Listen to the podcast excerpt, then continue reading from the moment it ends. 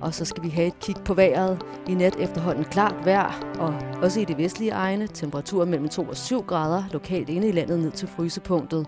I morgen får vi tørt vejr med sol, men først på dagen stedvis mere skyde mellem 5 og 8 grader. Og nu sender vi så halløj i betalingsringen med Simon Jul. God morgens aften, og øh, velkommen til endnu en time live, netop ned i dit broadcasting-systems modtager fra Ørstedhus, postkode 1606 København K.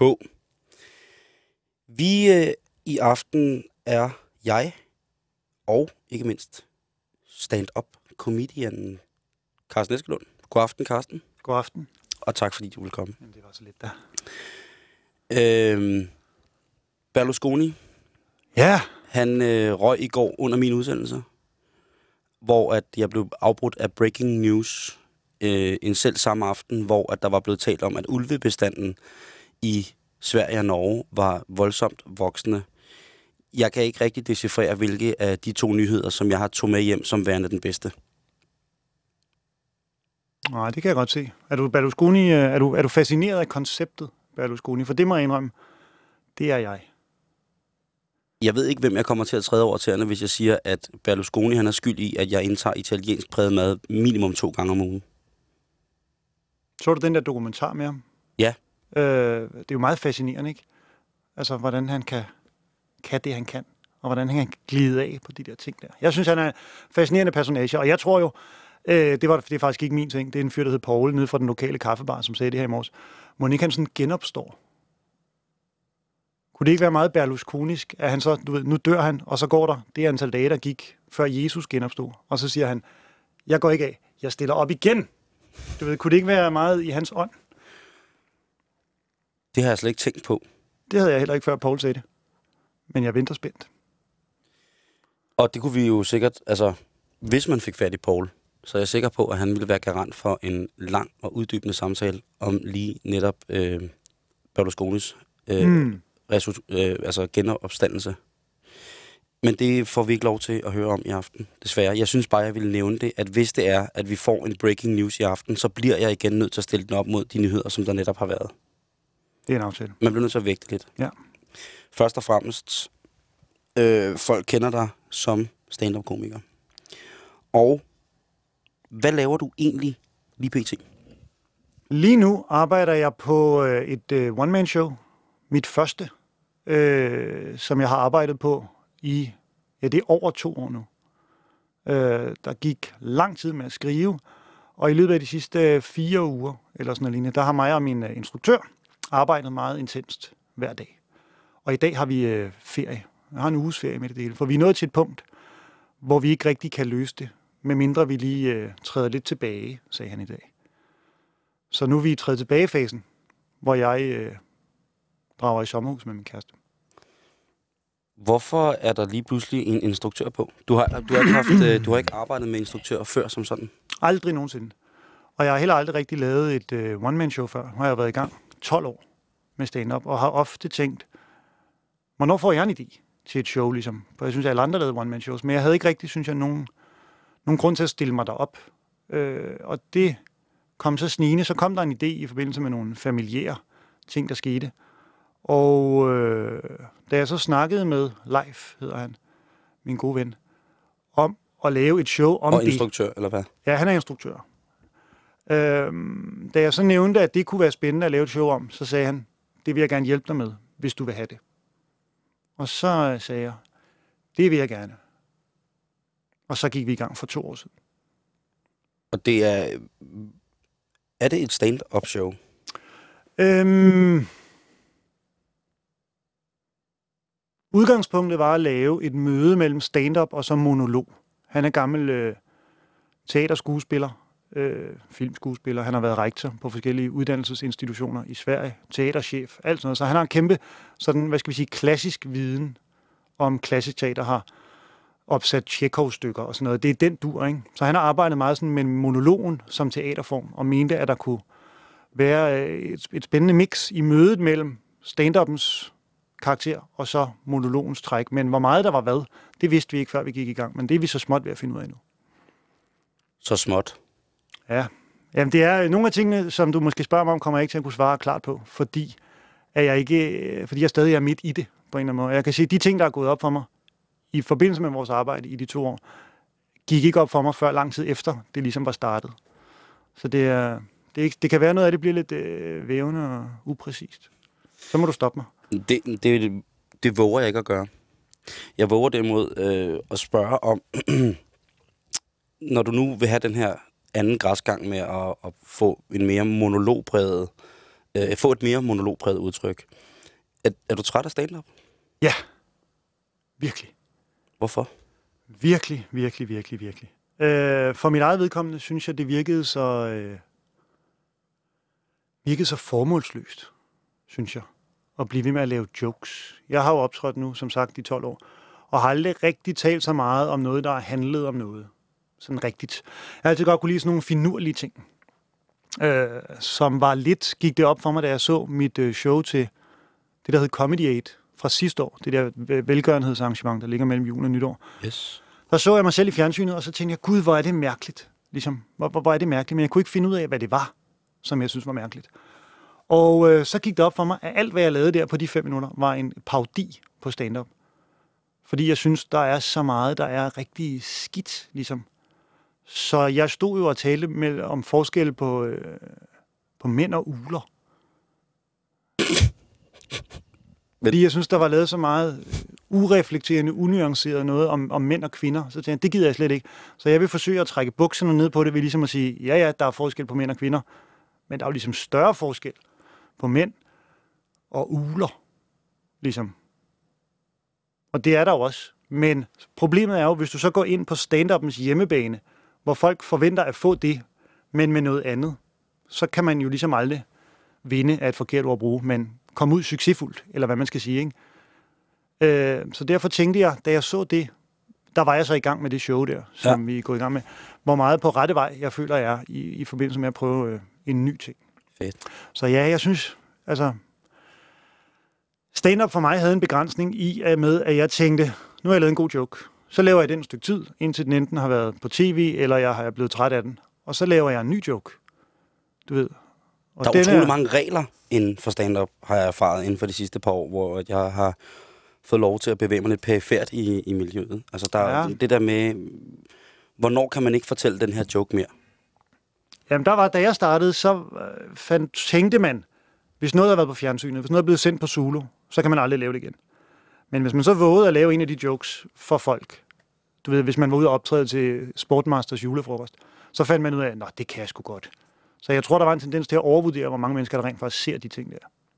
Det er Men også... der er sådan en gylden regel om, det gør man ikke. Men så var der nogen, der tænkte, hvis jeg godt kan lide at lave den joke, jeg har skrevet, så har jeg det, gør jeg det det. Der er jo, der er vel tale om, at der er en, en øh, jeg havde besøg af Christian Fuglendorf i går. Mm. Vores gode ven og sjove mand. At der er tale om en boble, som ligger sig rundt om miljøet, som der er inden for alle andre fagkompetencer. Ja. En boble, hvor at man, selvom man så siger, nu stikker jeg af og laver noget helt nyt og spændende. Jeg opfinder en ny form, jeg laver øh, en, en ny måde at, at omgås øh, gængs, let aftagelig stand-up dynamik på. Men stadigvæk er det så sådan, at man er i boblen, og man bryder ikke rigtig ud. Fordi selvom man så prøver at tage den her vej væk fra det, man normalt har lavet, så vil der nødvendigvis ofte være en anden, der tager det spor, man efterlader. Har du oplevet det sådan? Mm, jeg er ikke sikker på, at jeg helt forstå det. Nej, jeg mener, at man men hvis nu, at jeg har lavet en joke på en måde, noget, ja. som du synes, der har været sjovt, ja. på en eller anden måde, så lige pludselig så kaster jeg det over mig, eller kaster det fra mig, og så er der en anden, som siger, jamen nu har Simon Jul kastet det fra sig, nu laver han ikke det mere. Nu prøver jeg at tage det greb, han har haft på tingene, eller øh, den måde, han har formuleret de ting på, og gøre det til mit eget. Så man når aldrig nogensinde at komme uden for den cirkel, eller den lukkede kreds, der ligesom er. Det er meget, meget svært at finde en ny inspiration i faget. Ja. Er det, det, er, det, er det for eksempel, at kunne du være noget, som du var blevet træt af, hvis du forstår jo, det? Ja, det tror jeg godt, jeg forstår. Og det er jo blandt andet derfor, jeg sidder nu med ham live der, som mm. viser mig en ny verden. Du ved, en teaterverden med alle de virkemidler, som jeg selv som stand-up-komiker havde haft meget travlt med ligesom at jogge på. For stand-up er jo en ofte lidt... Det har et karakter af oprørskhed over sig. Men øh, du ved, hvis man kigger rundt, og det her det er faktisk et live og det er ikke mine ord, det var noget, han sagde forleden af. Det er svært at gøre oprør mod noget, hvis du ikke rigtig ved, hvad det er, du gør oprør mod. Og noget stand-up kan godt være et lidt formålsløst oprør. Og så hvis man ikke rigtig ved, hvad man opponerer mod, så mister det sin værdi på en eller anden måde. Så live kom ligesom med øh, en baggrundsviden og, og en bagage, der ligesom rummede alle de ting, som jeg som stand-up-komiker havde travlt med at, at sjoske på, du ved. En helt øh, konkret ting. Men øh, jeg, jeg er begyndt at gå i sko med hæl. Øh, hvis du kigger på mine sko her. Sådan nogle fine mellemledersko. Gud ja, den er Og pæn. jeg har altid kun øh, sjasket rundt i øh, gummisko, og Ja. ligesom haft sådan en lad kropsholdning, og jo mere poset og slasket det kunne være og sådan noget, ikke? Fordi sådan var stand-up. Det skal sgu ikke blive så fint, og jeg skal ikke have skjort ned i bukserne og alt det der. Øh, men der er en grund til, at jeg har sko på nu, og det er, at til det nye show skal jeg bevæge mig bedre, end jeg har gjort før. Fordi det har mere... Jo en koreograferet forestilling. Og man kan jo godt se, hvad forskellen er på at have et par sko med hæl på, og et par sko uden hæl. Jeg synes altid, Og hvis du, du har... sagde til mig for tre år siden, nu du skal ikke gå i gummisko, for det piller ved dit udtryk, så har jeg sagt, "Øh, jeg skal have flere gummisko på. To par på hver fod. For det kunne ikke blive oprørsk nok. Ligesom. Nej. Men nu er det noget andet, jeg har opdaget er spændende, og så prøver jeg at gå den vej. Når du nu siger det, så kommer, kommer jeg til at tænke på, at jeg har, har oplevet dig øh, en del år efterhånden, ikke? Og, mm. og jeg synes altid, du har været absolut en af de mere velklædte øh, hvad hedder det, øh, folk i det her. Nu siger du, altså, du har tit haft skjort på, når jeg har set dig. Den har måske ikke været nede i bukserne. Du har tit haft en, Ja. en, en fløjlsbuks på, Ja, og en øh, tilpasset i, øh, i stemningen casual øh, Chuck Taylor, klassisk Converse, øh, kort hår, øh, velfriseret, og så selvfølgelig dine briller, som jo også er der en lille smule til, til det der gængse. Jeg ved ikke så meget, men jeg ved stadig lidt mere end dig. Øhm, ej, er det det, jeg øh, videregiver? nej, ikke på en negativ måde. Nå, okay, det var da godt. Jeg har jo altid set dig som værende et, et, et, et orakel, der var rart at komme tæt på. Det er slet ikke det. Men jeg tænker, jeg tænker, du, du har øh, altså den der den pæne stil.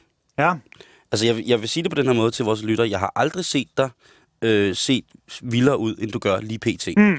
For vores Ej, jeg kære har fået et stort fuldskæg. det har du, og du har også fået en øh, anselig længde hår. Ja, Det har du, ikke? ja. Og, øhm, men så har du selvfølgelig fået de der mellemledersko på, igen som du fortalte om før, som er en, en nobel herresko med, jeg vil Ja. ja. skyde på omkring en, en centimeter øh, fast hæl på. Ja. Øhm, og så toppen og bunden hænger måske ikke helt. Nej, jeg føler mig heller ikke godt tilpas i min, øh, i min mellemlederstil fra bunden og ned. Men man må ofre sig for kunsten. Men gør du det? Du ved, jeg offrer mig. Ja. Ja, i den grad. Jeg har været et øh, følelsesmæssigt og kunstnerisk virvar i noget af de to år, men bare stole på, at det var den rette vej, og så har ting vist sig at ligesom, falde på plads. Er fuldskægget et udtryk for det? Fuldskægget er, og nu bliver det... Øh, der sker så meget forandring, ligesom, men det er ikke konkret endnu. Du ved, det show har vi arbejdet på i to år. Det er hårdt at arbejde på noget i to år, som ikke har konkretiseret sig på anden måde end det, jeg har sammen med Life, når vi er i vores øh, lille rum. Mm. Mig og Life. Øh, fuldt påklædte.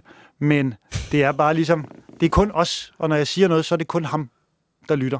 Så det har været de sidste to år. Samtaler med ham, og stå foran ham og lave tingene foran ham. Så det, de har, det har fandtes, men det har ikke, du ved, konkret fandtes, hvis du forstår, hvad jeg mener.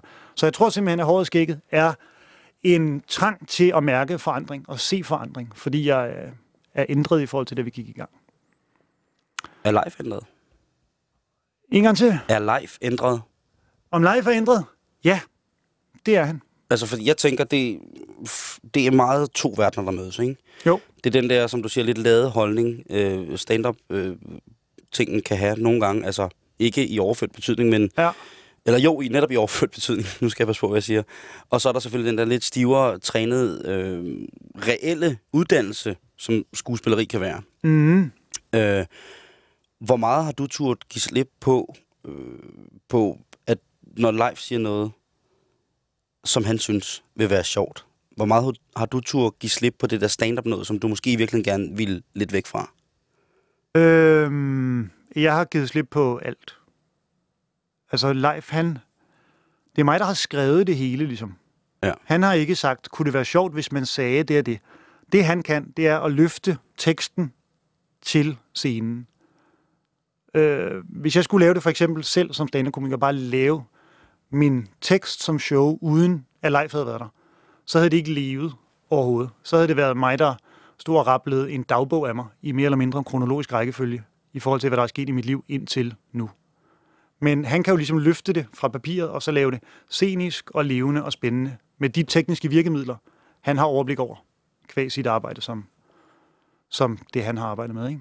Så når han sagde, det, du, det der sker, når du gør det der, det er det her. Så hvis du gør sådan her med kroppen, eller bevæger dig sådan her, og har blikket der, og skifter blik sådan der, så har det en anden effekt. Og så har jeg prøvet at gøre det, og kunne mærke, at det havde en anden effekt. Ikke lige med det samme. Så har der været sådan en fase, hvor man tænker, ej, jeg kan mærke, der er lidt, men jeg er der ikke endnu. Og så prøver man bare at blive ved, og ligesom kaster undskyld, forfængeligheden over bord og siger, det her det er ikke noget, jeg kan forvente sig at være god til. Men det er så spændende at være her, at jeg køber, at jeg ikke er god til det lige nu. For det ved jeg, jeg bliver. Det er fandme sejt. Altså, det, det er jo barske løjer. Mm. Tror du, at, tror du at, at du vil skuffe mange af dine stand-up-fans ved at lave det her? Men der tror jeg, det gode ved med mig er, at jeg ikke har så mange stand-up-fans at, øh, at skuffe. Øh, øh, så nej, det tror jeg faktisk ikke. Altså, jeg tror, mange af dem, som kan lide det, jeg laver, det bilder jeg mig selv ind i hvert fald.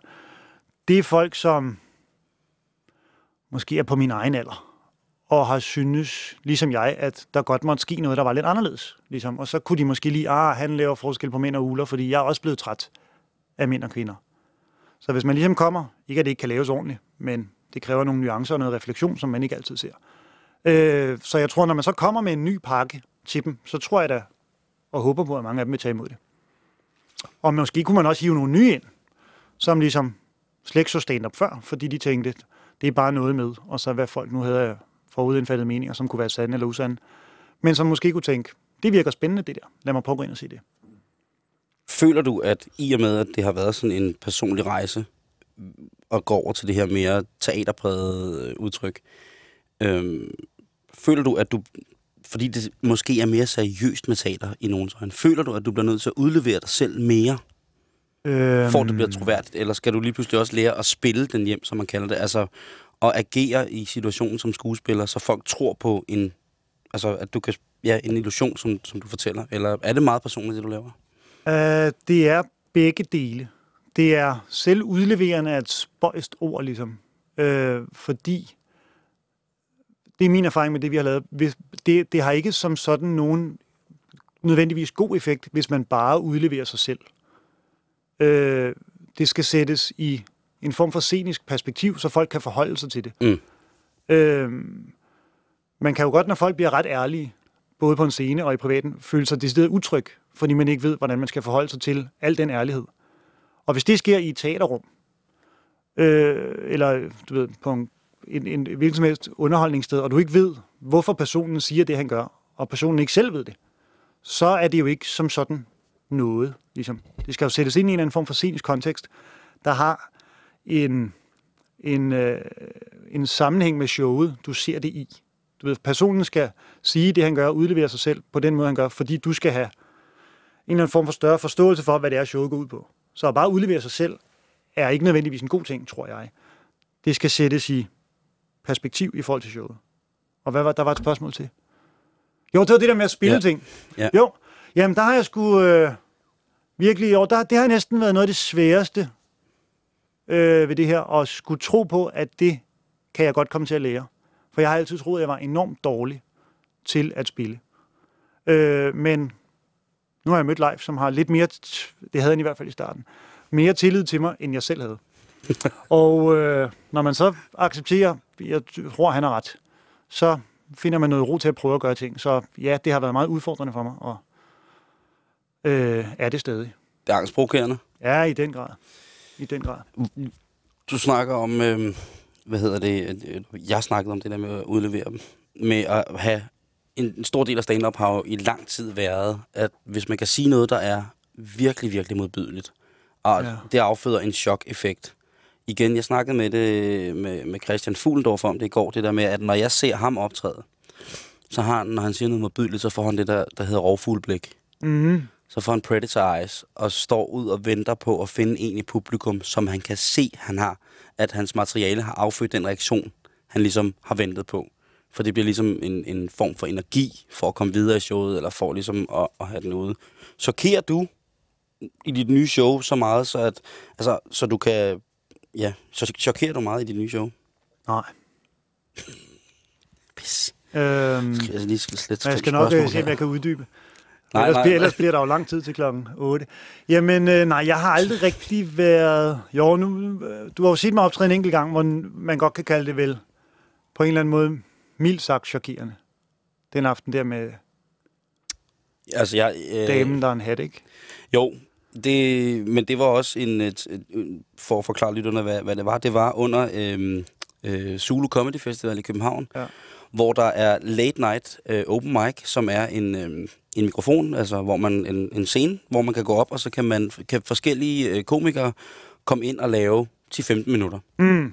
Og den øh, aften er som regel, øh, hvad hedder det, øh, den aften bliver man som regel ført igennem af, af en, øh, en stand-up-komiker, som så indimellem øh, de forskellige optræden, der kommer, ligesom laver en lille ting og holder stemmen, holder den stiv, holder den, øh, sørger for, at den er klar, øh, at publikum er, er oplagt til, til næste person. Og der går du i gang med en, øh, en historie, hvor at du taler om øh, noget med, med, med, med sex, med en, en eller med at hjælpe. En, Ja, en, det, en, det er jo affødt af, at jeg i en lang periode af mit liv har været hjemmehjælper. Ja, Og, øh, og vasker en ældre dame. ja. Og jeg ved ikke, om, om vi skal snakke om den nu. Nej, det, det behøver vi ikke. Nej, ikke, det, ikke på den måde. ikke for- som sådan så Nej, en til en tidsforholdsmæssigt som den. Nej, det synes, det synes jeg også grundlæggende vil være øh, forkert netop. Ja. nu, øh, hvor jeg ved, der er mange yngre mennesker oppe. Ja. Jeg, jeg mener, at, øh, at på et tidspunkt, så er du ude i at have en dame på som hat. Ja. Og det havde jeg aldrig hørt dig lave før. Nej.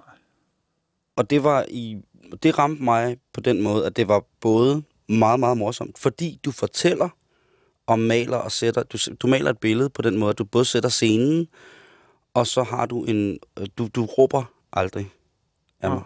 Du råber det. Nej, jeg råber sjældent. Du råber aldrig af mig. Og, og på et tidspunkt, så har du den her dame på som hovedbeklædningsgenstand. Ja.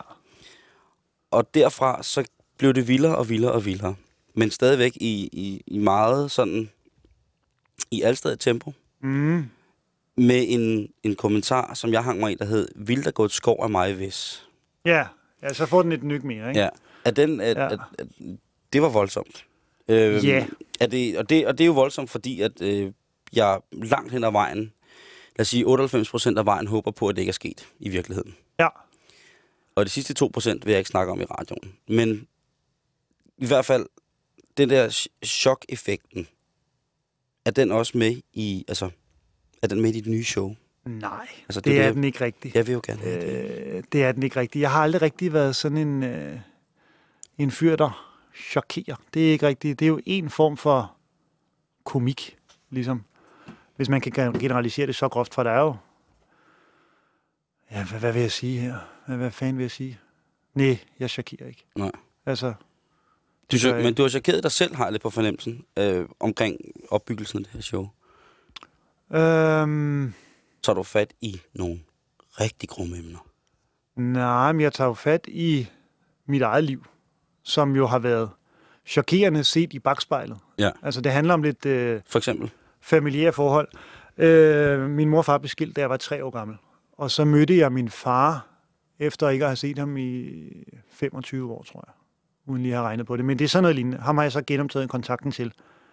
Fordi jeg ligesom nåede til en alder, hvor jeg selv skulle overveje, om jeg ville have børn. Og så havde jeg ikke, øh, du ved, noget billede af ham, og det ville jeg gerne have. Og det kører ligesom. Men så kan jeg jo se på, en af de ting, der er med i showet, det er, hvad jeg gjorde undervejs i min barndom for at kompensere for en mangel på faderfigur. Og øh, jeg var meget fascineret af sådan noget træning.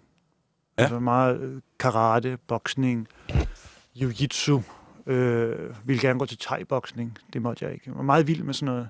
Hele mit værelse var en, en lille dojo med en vægttræningsbænk og sandsæk, øh, makivara, sådan en form for pude. Ja, der må du nok lige du, en lille, mig. lille pude, du hænger på væggen til at træne slag på. Øh, sådan en karate-ting. Så er der en lille træplade, som den hænger på, og så er der en lille pude med et japansk tegn. Øh, og så slår du på den. Og så havde jeg en ribbe, jeg havde lavet i sløjt, og så havde jeg også lavet en seng i sløjt, som kunne folde sammen. så der ligesom var plads til at træne. Og så sad jeg jo derinde og trænede og slog flasker mod mine skinneben for at hærde dem. Er det, Øh, no? Ja, hvis ikke, kan du se, hvad jeg hen? Det ja, er jo, ja, det er jo det lidt, kan jeg godt. Det synes jeg det er jo ikke sådan, du ved, chokerende, chokerende. Nej. Det vil ikke fungere på en comedy-scene. Men det er jo en del af den måde, livet kan være chokerende på, at der ligesom sker Ja, så man, absurde ting. så man bliver, man bliver retropers, man retroperspektiverer sig selv. Mm. Og så får man nederen. I den grad. Nej, ja, jo. Ej, det kunne Jeg være synes, det virker meget tilforladeligt og drengeagtigt at sidde og slå flasker hen på sin skinben. Ja, I dag, der var der øh, i, i en, øh, en, hvad hedder det? men nu har jeg heller ikke fortalt det hele jo. Nej, Ligesom, øh, jeg holder kæft nu. Der er mange unge drenge, der bruger penge på øh, pornobladet. Eller vandrer rundt hvileløst i nabolaget i håb om at finde nogen. Hvorfor kigger du sådan på mig? Øh, fordi vi er to mennesker i et studie. Og hvis jeg bare sad og kiggede øh, flux til højre, så ville der Hvis jo du komme... vidste, hvor meget jeg har vandret. Jamen det gør det kan jeg huske, jeg også selv gjorde en lille smule. Man går bare rundt. Jamen, det var ikke lidt. Det, det, det, så vil jeg lyve, og det vil jeg aldrig gøre over for dig. Det var ikke lidt. Det var efter, at der var blevet fundet en, øh, en lille bitte, bitte squeeze af Pige Special op i skoven, der hvor jeg boede. For enden af regnbuen. Der gik jeg med en lusekam på to hektar social bygge boligbyggeri med og bare ventede på, at den resten af den side ville dumpe ned. Jamen fandt du nogen? Øh, nej. Jeg gokkede bare. Det var Men det er vel også, du har jo en livlig fantasi i dag, kan man sige. Det er jo ikke sikkert, at du var kommet her til, hvor du var i dag, hvis du havde haft, øh, Hvis jeg havde fundet skal man sige, pornobladet. råmateriale. altså. Det- Men tænk om, hvem skulle have smidt dem? Altså, det er jo ikke sådan, hvis, ville du selv, hvis du havde haft dem, ville du så skille dig af med dem? Nej, jeg tror, det, det kan være mine forældre, der har smidt den for at sætte mig i aktivering. Det er ligesom, når man nu har jeg jo en hund, og det er godt at gå spor med sådan en. Du ved, så bliver de trætte, når de bruger snuden, så hvis du kan du ved, kaste lidt gudbider med 20 meters mellemrum, så kan det være, det er også lidt ligesom med teenage du ved. Så smider man en lille fli af et superrapport, og så kan han snuse det op, og så... Det har måske været som en del af deres ideologi om, at naturen er sund. Nej, Ja. tilbage til... Men jeg kan jo, nej, jeg har lige en afstikker her. Nu var du Ja. meget ærlig. Øh, jeg fik jo et arbejde i en kiosk, ligesom. oh hvor my de jo god. solgte Nej, de solgte de, den. de havde de pornoblad der, ikke? Ja. Og for en fyr, der ellers har vandret rundt, så er det jo vildt at se dem ligge. For det første på den hylde, hvor de bliver solgt fra i butikken. Men så var der jo også ligesom en hylde ude bag. Jeg var så fyldt op, dreng, så jeg var der sammen med en ældre en, der stod ved kassen. Ikke? Så min opgave var at aflaste ved kassen, når der var travlt, og fylde op. Så der var ligesom, på vej ud til kasseapparatet, var der den hylde, man gik forbi. Og der lå de jo op og skulle sendes retur. Eller også var dem, der skulle ud ugen efter, kommet. Så der var altid to sæt pornoblad i butikken. Der var dem, der stod i kiosken, og så var der ligesom dem der, der var tilgængelige. Du ved. Og øh, de lå altid under nogle andre blade. altså under et hesteblad, eller et illustreret videnskab, eller et eller andet. Øh, så jeg kan huske, at det der var fidusen i mit arbejde, jeg var nok fire timer, ikke? hver lørdag, hver søndag, fire timer, det var at skulle på toilettet med et blad. Men der var ikke kun det blad. Der var jo ligesom et blad under det blad, man gik på toilettet med, hvis du forstår, hvad jeg mener. Jeg, for, jeg, jeg, øh, jeg, det gør jeg helt vildt. Og det var jo ikke altid, man kunne gøre det i en bevægelse. Ligesom.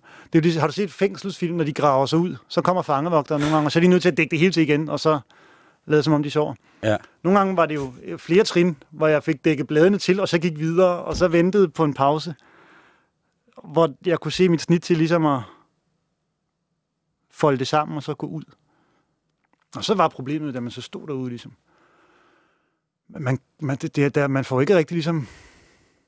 Det bliver ikke forløst, hvis du forstår, hvad jeg mener. Det gør jeg. Man står derude, og det, det, det hele kører rundt, og man har aldrig været gladere, men samtidig indser man også på et tidspunkt, men det er jo det, det her. Det kan jo ikke blive vildere end, Det er voldsomt at snakke om radioen, synes jeg, live. ligesom... Ja, men det, Nå ja, men det er jo, det er jo, det er jo er chokerende på sin måde, ikke? Du Lige ved, hvad en præcis. ung dreng gør Ja. Inden for livets svære kontekst. men der tror jeg, i, Øhm. i modsætning til... Men det jeg så ville frem til, for Ja. jeg ville frem til noget, øh, Undskyld. det var, at jeg jo ikke købte de blade der. Det var jeg alt for genert til. Og jeg havde jo ligesom heller ikke en far, der sagde, skal lige vise dig noget. Hvis det er det fædre gør. Det ved jeg ikke rigtigt. Så jeg brugte jo mine penge på øh, nogle andre blade. Øh, bodybuilderblade. Har du læst i et bodybuilderblad nogensinde? Ser jeg sådan ud? Nej, du ser skeptisk ud. Du ligner... Øh, nej, det gør du. Og der var jo det, ligesom det en har masse jeg Carsten. Jeg har... Og så sad jeg jo helt ung på mit værelse med hårde skinneben øh, og kiggede på mænd i øh, tankertrusser. Du ved, det er jo chokerende og selvudleverende, men jo ikke på en måde, hvor folk siger, øh, jeg ved ikke, hvordan jeg skal forholde mig til det. Du ved. Så det er med i showet i en kontekst, der gør, at man senere tænker, nu kan jeg se, hvorfor han var sådan. Har du, har du tænkt over, hvis, hvis du en dag selv bliver far, øh, ja. og du får en dreng, Ja. om du så lige pludselig, altså hvis din dreng lige pludselig sidder derhjemme og slår flasker på skinnebenet, Mm. Ja, det har jeg i den grad tænkt på.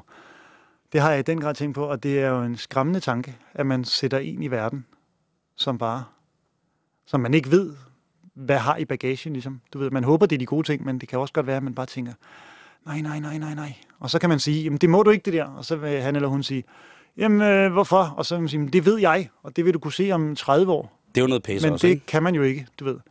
Så må man jo bare kigge på, at de laver nogle af de samme fejl, man selv har begået. Og så forsøge at rette dem ind, så godt man nu kan. Ikke? Du men har en sådan hund. er det jo. Jeg ved, du har en hund, Jeg har en hund. og den slår ikke flasker mod skinnebenet. Nej, for søren der. Det er godt. Igen det der med, med, med at søge, søge grænsen. Jeg synes, øh, nu er du her jo, og så... Ja. Hvor er det hyggeligt i øvrigt, synes jeg. Tror du, det bliver for teknisk, når man sidder og lytter? Det håber jeg ikke, det gør. Bliver det kedeligt? Det er jo kun os, der kan vurdere det. Ligesom. Det synes jeg, jeg er, jeg er underholdt til fingerspidserne. Er du det? Ja, og øh, jeg kan se, at vores tekniker Torsten, han... Øh, Er ved at han? vågne derude? Han er ved at bage et brød. Men ringer folk ind, hvis de er utilfredse? Det kan da godt være. Skal vi bede dem om at ringe ind, hvis det er? Men man kan vel altid ringe ind? Det kan man. Altså ikke, at jeg ikke synes, det her kører, men hvis man har, du ved, noget, man sidder og tænker på. Det var ikke meningen i aften, at, øh, at man skulle kunne ringe ind. Men hvis man... Altså, skal vi? Hvis jeg har jo altid synes, jeg har jo arbejdet med en lille smule radio i tre år. Og Det har jeg du. synes, det sjoveste var, når folk ringede ind. Jo. Øh, så Men- hvis der er nogen, der tænker, at de... Ikke, at jeg ikke synes, det kører, Simon. Nu kan jeg se, du... Det er ikke fordi, at... Nej, Du- men ikke, at det her ikke er du er min gæst. Ja, Du er min gæst, øh, og det, hvis du har noget, du gerne vil spørge Carsten og jeg om, så kan du ringe ind på telefonnummer 20 24 7 24 7. Telefonerne er åbne nu. Mm. Og øh, så må vi tage den derfra. Jeg snakker lige lidt med Carsten igen, men I kan Ja. bare ringe ind, og så, øh, så, så kan I komme igennem. Øhm, undskyld, det var meget voldsomt at telefon der, men det er en god idé. Det er en god idé med telefonerne. med telefonen. ja. Som koncept betragtet er det et smart redskab. det har du ret i. bliver...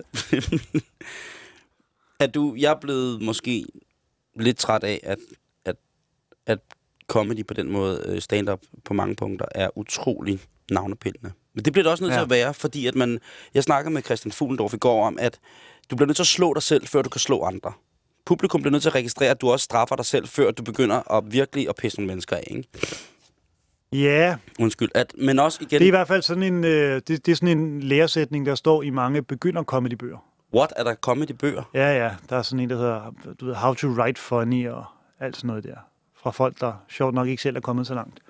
Så ja, ja, du kan sagtens læse. Jeg tror, en af de mest kendte, hvis man sidder og gerne vil lave stand-up, så er der en bog, der hedder, jeg glemmer, hvad den hedder, men den er skrevet en, der hedder Judy Carter. Og så er det sådan noget, så står der for eksempel, det vil være virkelig godt, hvis du kan hisse dig uforholdsmæssigt meget op over en ting, som man ikke burde hisse sig uforholdsmæssigt meget op over. Ja. Du ved, hvis der står. Og så står du to uger efter nede på en stand-up scene og siger, jeg hader kastanjer. Du ved, men du skal jo ikke have set, det ved jeg ikke, du skal vel ikke have noget et vist, hvad skal man sige, menneskeligt niveau, før det er bare ret kedeligt at se et menneske, der påstår, at han hader kastanjer. Fordi man ved jo godt, medmindre der har været en sær form for ulykke. Altså, jeg blev utrolig... en sær form for ulykke. Jeg blev, jeg blev enormt øh, træt af mig selv på et tidspunkt, netop fordi, at, at når jeg var ude og, og optræde, så folk kom hen og sagde hele tiden, man bliver jo glad, når folk er glade. Det skal mm. jeg ikke Mhm. skjult på. Jeg, jeg synes, det er en gave at kunne få lov til ved mere eller mindre uheldige affærer, øh, beskrive dem at, om mig selv, at, jeg, at folk griner. Ja. Det skal jeg ikke lægge skjul på, det vil jeg ikke dæmpe. Men det, der er kommet en tendens til, at, at, at mange stand-up-komikere skal lave et show, som kommer til at, at handle om, øh, om, at de også er andre. Altså, Lin- Linda P. har lavet Linda P. og mig. Mm. Øh, Frank Vam og Kasper Christensen har lavet øh, Kasper og Frank nu mm. som mennesker med showet Sex, Drugs and Aliens. Ja, sex jokes og aliens, tror jeg, det hedder. Whatever. Øhm, og hvad er det for en, hvad er det for en tendens? Har du, er, det, er det den, der også har grebet dig i at sige, nu er jeg ikke sjov Carsten Eskelund mere, nu skal jeg være teater Carsten Eskelund? Øhm, Du sagde jo tidligere, at du var træt af stand-up. ja, ja, men, men det, det, det er det jo. Altså, man når til, jeg er nået til et punkt, skal man passe på med at generalisere, øh, hvor jeg ligesom tænkte, nu, nu synes jeg ikke, det her er sjovt mere. Du ved, nu, som, så finder man på en joke, og så skal man lave en ny joke, og så laver du en ny joke, og måske er den sjov, måske er den ikke sjov. Og skal det fortsætte sådan, du ved? Er det hele noget med, ej, se en snedig ting, jeg kan regne ud? Det blev bare lidt kedeligt. Og så er næste skridt vel, at finde ud af, hvor man er i livet. Og de folk, der laver de shows, øh, er jo også folk, der har rundet en aldersmæssig grænse på en eller anden måde, der er lidt længere oppe i årene, end da de startede, kan man sige. Øh, det var en kringlet måde at forklare folk. Nej, jeg, blevet jeg er enig. Jeg, jeg skal bare Du ved- forstå det. Jeg synes, det, jeg kan synes, at det er pinligt at se øh, eller høre en komiker, som er min alder, Ja. 34, snak om problemer, som man har, når man burde være 21. Ja, det er der, hvor stand-up kan blive rigtig grimt, ikke? Når folk har hængt fast i, hvordan det var engang, og forhåbentlig selv er kommet videre som mennesker, men ikke er, hvad skal vi sige, professionelt i stand til at tage den. Jeg vil lige sige, jeg griner stadig af det. Jeg griner stadig af det, og så kommer jeg som regel ud, efter at have set det, og så tænker jeg, er, Ja. han, er, han, ikke, er, han, ikke, er han ikke 40? Jo. Men det er jo også, du ved, hvis det er det, man vil, så er det jo det, man gør, på en eller anden måde. Hvornår har dit øh, show premiere? Det bliver jeg lige at skrive. Ja, det fandt vi ud af i dag. Jeg troede, det var start januar. Men jeg troede også Det- engang, at det var i 2010. så øh, jeg kan med stolthed i stemmen sige, at det bliver slut januar. er, I, det, øh, er det en flydende premiere, vi 12. taler her? Hvad betyder det? Det betyder, at det kan godt være, at den rykker sig lidt. Ja, ja. Godt. Sagtens. Så skriver jeg det ikke ned. Sagtens. Det bliver heller ikke annonceret. Jeg går bare ind i et rum og laver det, og så må vi håbe, der er nogen. Hvor personligt skal materialet være? Øh, Før det godt. For mit vedkommende? Ja. Øh, det skal være... Kan, kan, kan man gradbøje det? Du ved, hvor pers- det skal være personligt. Det ved jeg altså, ikke man, helt, kan, kan man gradbøje hvor personligt? Hvad, hvad vil det sige? Hvad, mm, hvad, hvad er ja. mere personligt end noget andet? Forstår du, hvad jeg Ja, mener? det er selvfølgelig... Ja, det er Fordi okay. Det er alt, rigtigt. alt i mit show er jo vildt personligt. Ja. Så, så for mig er det det, jeg vil lige nu. Det er at lave noget, der er vildt personligt hele tiden. Øh, således at folk kan spejle sig selv i det, jeg fortæller om mit liv. Fordi jeg kan mærke, at det, jeg synes er spændende at opleve, både når jeg hører musik og ser teater og film, og når jeg ser godt stand-up, det er jo, at de personer får mig til at tænke over noget i mit liv. Og den følelse kunne jeg jo godt tænke mig, at andre sidder med. Hvis folk har været vant til at grine af dig, Ja, og du lige pludselig... Nu kommer du med, med, med det her show. De har været vant til at grine af dig, fordi at, at stand-up tit for mange mennesker, eller comedy i det hele taget, tit for mange mennesker, er lidt sådan en, en resteplads, en tilflugtssted, hvor at, jamen, så, uha, så slipper vi alt, og så griner vi nogle modbydeligheder, som vi måske selv ja. Tænker, men som andre har mod til, at, eller øh, intelligens eller mangel på samme, til ligesom at kunne få, få, øh, få ud i verden. mm, Nu kommer du lige pludselig, og vi fortæller noget meget, meget, meget, meget, meget personligt. mm, I en ny form. mm. Er det, er det din mand og mus? Altså er det, er det, er det, nu, er det nu, at man ligesom... Dirk Passer spillede jo mand og mus og, og Ja. floppede hjernedødt, fordi at det var et seriøst teaterstykke. Ja, Øh, er du bange for den? slet ikke. Nej, Slet Nå, ikke. Godt. Øh, Jamen, så har vi 20 minutter, hvor vi skal... Jeg ved ikke, om vi, vi skal... Ej, Dirk var jo også, øh, han var jo vild, ikke? Han havde fået malet sig selv op i den der krog, ligesom. Og det kan man jo se også. Du ved, en af de ting, jeg er gladest for, hvis det nu bliver det lidt personligt igen, men med min stand-up-karriere, det er jo, at jeg ikke har haft særlig stor succes med noget. Hvis vi er grove, ikke? Du ved, der er mange, der har optrådt meget kortere tid end mig, og nogen lige så lang tid, og nogen lidt længere, der har haft meget større kommersiel succes. Mm.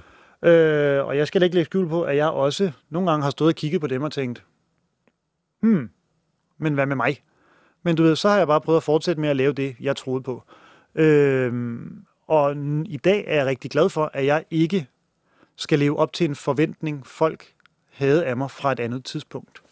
Ja, det er jo faktisk meget Ligesom- heldigt. Forstår du, hvad jeg mener? Ja, det forstår jeg faktisk godt. Øh, så jeg skal ikke give folk noget, jeg forventer, de vil have. Jeg laver det, jeg mener, jeg laver bedst. Og så må folk jo stige af på. Er det comedy? Ja, det er. For fanden da. Er du tosset? Det er... Det er det. I stor stil. Hvorfor ikke bare gå hele vejen og så lave en, skrive en lang, seriøs monolog om, dit, om det forkvaklede fædreforhold og alt muligt? Og en forfærdelig ungdom, hvor du sad, og slog på din skinben med flasker. Men det er jo det, det er. Så det har jeg jo skrevet. Nå, jeg fatter, jeg fatter kage. Nej, men det er jo det, det er. Det var jo en af de ting, vi snakkede om. Fordi jeg spurgte også på et tidspunkt live, som er... Instruktøren. Ja, lige præcis. Øh, du ved, hvad er forskellen på monolog og stand-up? Fordi vi havde snakket om det selv. Men jeg har lavet mange ting i den her toårige proces, hvor vi har været i gang, hvor jeg ikke forstod det. Men hvor jeg bare måtte stole på, det er sådan her, det er. Og det er fint, og så, du ved, to år efter, så er der lige pludselig noget, der går op for en, når man sidder i bussen og tænker, ah, gud, nå for satan da. Ligesom. Så jeg spurgte ham en dag, hvad er forskellen på monolog og stand-up? Og han sagde, hvis en teateruddannet skuespiller tager den tekst, vi har skrevet, så vil han spille den meget tungere, er måske et forfladigt ord at bruge. Men han vil forsøge at trække, du ved, alle følelser ud af dig med det, det dramatiske indhold, der er i de forskellige scener. Ja. Han vil spille den meget tungt på en eller anden måde, ikke? Øh, og- Fordi det andet heavy shit, du har gang i at, Ja, for at helvede. fortælle om. Ja. ved, men det er jo der, hvor du kan bruge noget af stand lethed og direkthed til at lade folk slappe af i det, og kommentere på det måske udefra og sådan noget, og give folk en pause. Men det er, du ved, det er dig, der mere eller mindre vælger, hvornår de pauser ligger, fordi du har opbygget showet Ja. fornuftigt, ligesom, ikke? Jo. Du ved, selvfølgelig, folk kører deres egen ting ind i hovedet, og det kan man jo ikke styre. Men der er jo en idé med, at ting kommer i den rækkefølge, de kommer i. I det her show i hvert fald. Så Det- det er sgu, øh, det er jo, Det er heavy shit. ja, for helvede da. Jeg har været i tvivl om, hvad, hvad monologer var, fordi jeg synes altid, at monologer har været pisse kedelige. Indtil at jeg fik, fik set en monolog med Karlis Mønster. Åh oh, ja, den hørte jeg om. For satan. Det, det var derude på For- Rialto, På Frederiksberg. Frederiksberg. Ja, Ja. Teaters Frederiksberg. Jamen, det nærer mig, jeg ikke fik set det. Er der telefon, Torsten?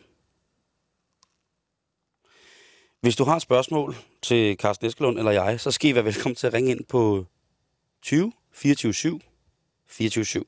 Og det var 20 24 7 24 7. Og jeg ved ikke, hvad jeg skal spørge om, men det var Carsten Eskelund, der sagde... Nå, men det- fortæl om det der, Karen Lise Ja. Mønster der, fordi det er interessant, for jeg har faktisk kun én gang set en øh, rigtig god monolog, og det var for længe siden i England. Øh, så jeg kunne godt tænke mig at høre, hvordan du følte det ved at sidde der, og hvad den handlede om. Jeg blev... Øh, jeg blev... Altså, det handler om en, en kvinde, som skulle nærmest bryde fri af sig selv, ikke? Ja. Og, og historien var so and so, men Karen Lise Mønsters skuespil og måde, hun greb det an på, gjorde så stort et indtryk på mig, at jeg blev nødt til at prøve at lave et one-man-show. Mm. Og det har jeg jo aldrig gjort før. Så det var ligesom den der med, hvad kan... Der, der fandt jeg ud af, hvad... Altså, der var mennesker, der græd, da jeg så det, ikke? Ja. Og der fandt jeg ud af, hvad et menneske på scenen også kan.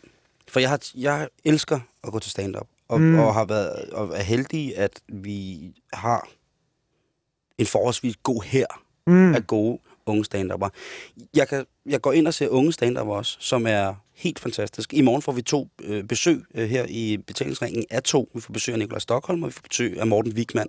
Ja. Men det er to mennesker, som har en helt anden tilgang til humor for mig. Det går meget, meget hurtigt, og der bliver søgt en punchline ret hurtigt øh, i, i, i historiefortællingen. Ja. Øh, historiefortællingen er ikke negligeret, men den er bare en anden. ja.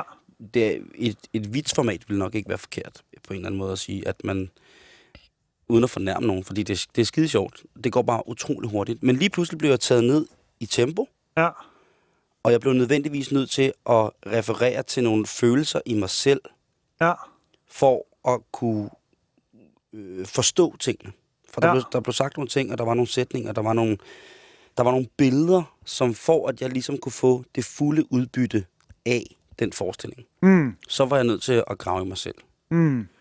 Og den følelse har jeg oftest ikke siddet med, når man har set stand-up. Og mm. det er Mm. måske heller ikke det, der er stand-uppens virke på den måde. Eller det er måske ikke det, den skal. Det Men- definerer dem, der laver den jo, hvad den skal. Ja, og, men alligevel har jeg savnet det, efter Ja. ja. jeg har set det der. Ja.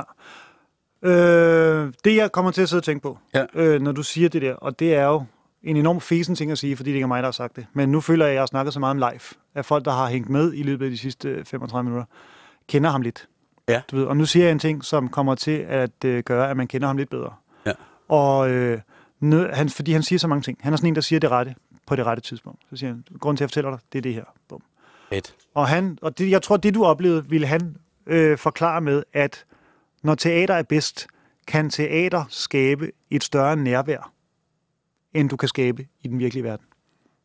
Et scenisk nærvær kan du ikke komme i nærheden af i livet. Det er rigtigt. Det er derfor, folk går i teater. Det er for at søge det øjeblik, hvor nærværet er så stort, som det kan blive. Og det er derfor, folk sidder der 10. gang, selvom de er blevet skuffet 9 gange, går man stadig derind. Fordi det er det, man leder efter, når man går ind og ser folk optræde. Du, du, jamen, det, det, Det er ikke mine ord. Nej, men øh, det er interessant, at Mm. alligevel, fordi jeg, nu tænker jeg også på, hvad jeg har set dig lave. Og du fortæller jo historien. Altså, du, du, du sætter en scene tit og ofte for folk. Og så laver du en historie, som jeg skal følge med i. Ja. Og den er som regel længere end... Der kommer nogle punchlines. Men den bliver længere og længere og længere. Tit og ofte historien. Og i Ja. takt med, at historien... I takt med, at du tager fat i publikum, så, så, så får du også... Pre, ikke presset, nej, men så får du nogle ting ind kvæg den øh, joke, for ikke at øh, afsløre alle dine hemmeligheder, med, med damen og ponchoen Mm. med at øh, folk kan selv måske, hvis de har lyst til det, regne på det. Men øh, start. Du har arbejdet som hjemmehjælper. Du vasker nogle ældre mennesker. Mm. Og så vil jeg ikke fortælle, hvad der kommer ind imellem, men det ender med, hun, at du har en ældre øh, medborger på som hat. Mm. Kvindelig medborger på som mm. hat. Og, og i, i, i den rejse, som jeg synes, det er, der, er, altså, der har du skabt et scenisk nærvær, synes jeg. Ja. Hvordan kan der så være så lang afstand fra det, du har lavet, til det, du skal lave nu? Jamen, det tror jeg faktisk heller ikke lige med det, du nævnte der. Øhm, det, jeg har der har, jeg samme, der er- har jeg samme fornemmelse, som når jeg ser et godt teaterstykke, når du laver den der. Men det er også det, jeg har beskæftiget mig med i de sidste to år, det er at blive bevidst om de, hvad skal vi kalde dem, værktøjer, jeg har i min person, Mm. som fik det, du så og beskrev der, til at fungere. Og det virker jo enormt fesen at sige, men når man har lavet noget, Det er overhovedet ikke festen, for det er jo relevant i forhold til, at du nu skal lave noget teater. ja, Og, du, og, og, og umiddelbart vil det måske ikke for det gængse publikum og mig synes utrolig forskelligt. mm, nej, jeg forstår, hvad du mener. Altså, det er, at du træder ind...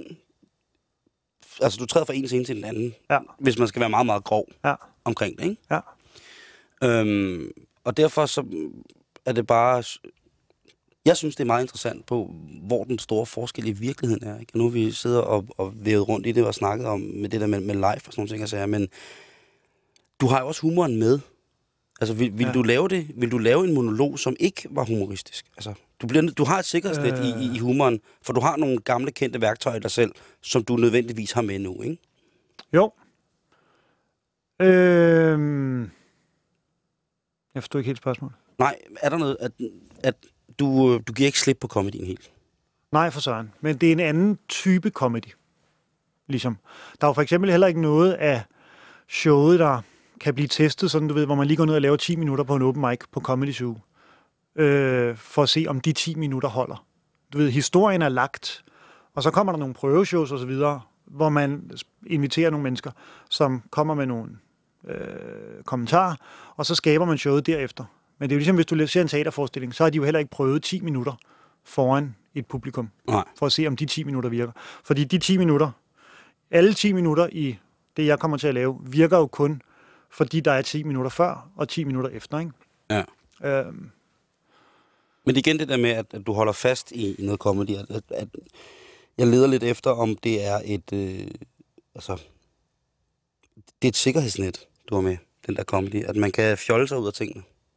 øhm, ja, men det giver man så en lille smule afkald på i den måde, vi arbejder på nu. Øhm, fordi det er netop det, man kan. Man kan fjolle sig ud af ting. Du ved, og jeg har jo i løbet af de sidste 10-12 år, jeg har optrådt, fjollet mig ud af ting. Kommet uforberedt, fordi jeg siger, jamen så fjoller vi. Du ved. Men så møder man, man, så møder man en mand, der er live instruktøren, som siger, jamen, du ved, hvorfor står du der? Hvad, hvad, hvad, hvad ved du derop? Og hvorfor laver du det? Ligesom. Og så handler det jo om at stille sig op og sige nogle ting. Og stå ved dem. Og ikke løbe fra dem. Og sige, nej, men det er også fordi, at så var vi i Fona. Nej, nej, du ved. Den stod ikke at... Og så var jeg i Fona. Ja, men du ved, man kan sige noget og sige, ah, det er pis -agtigt, og det er... Du ved, sætningen, det er gas. Ja, ja, du kan altid komme ud af ting, ikke? Mm. Du ved. Vi snakkede om øh, i går også om, og, og det værste i verden, det er at skulle undskylde sine jokes, når man er gået over grænsen. Mm. Og det er vel i virkeligheden det, lidt, det du snakker om, det der med, at man, man, skal, man skal ikke redde noget hjem ved at sige, det er gas. Så må den stå klar. Nej, jeg tror, jeg tror, jeg fik det forklaret dårligt. Okay. Øhm, så misforstod jeg det rigtigt. Ja, ja et eller andet skete der, for vi kom der videre i samtalen, kan man sige. Øhm,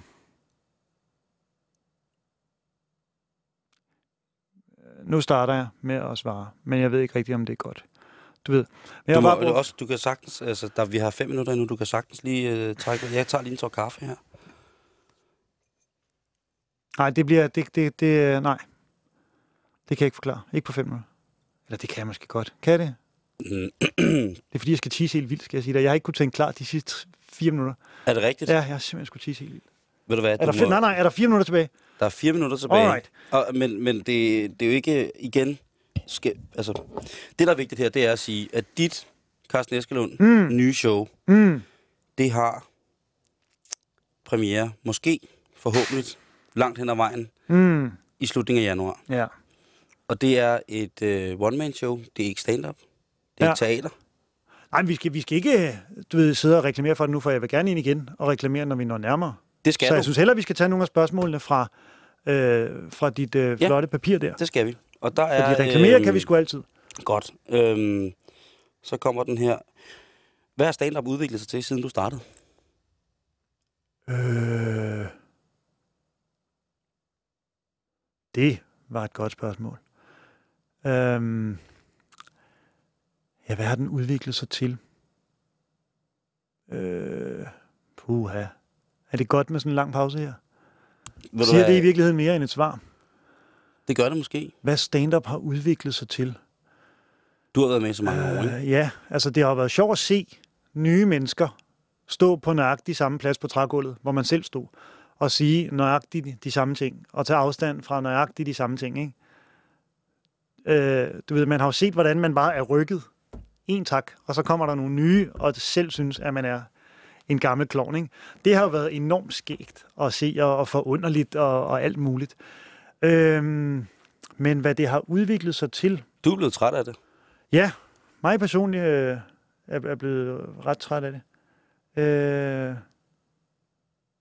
og det tror jeg egentlig også er... Ja, det er en af grundene til, at jeg personligt forsøger at lave noget nyt. Og det er, at jeg ikke synes, der har været så vanvittigt meget udvikling i den tid, jeg har været med. Øhm. Jeg prøver at opfinde, eller være med, jeg prøver at give et besøg til, hvad et nyt satirisk sprog kan blive til, eller være. Ja. Jeg er ikke sikker på, hvad jeg synes, at sjov satire er i dag. Vil du ikke nok give mig et bud på, hvad du synes, sjov satire er i dag? Mm. Som en af de sidste ting. Men jeg ved ikke engang rigtigt, det der satirebegreb er jo også flydende. Ikke? Du kan jo ikke slå op i en programoversigt uden alt, der har et snært af underholdning på en eller anden måde af satire.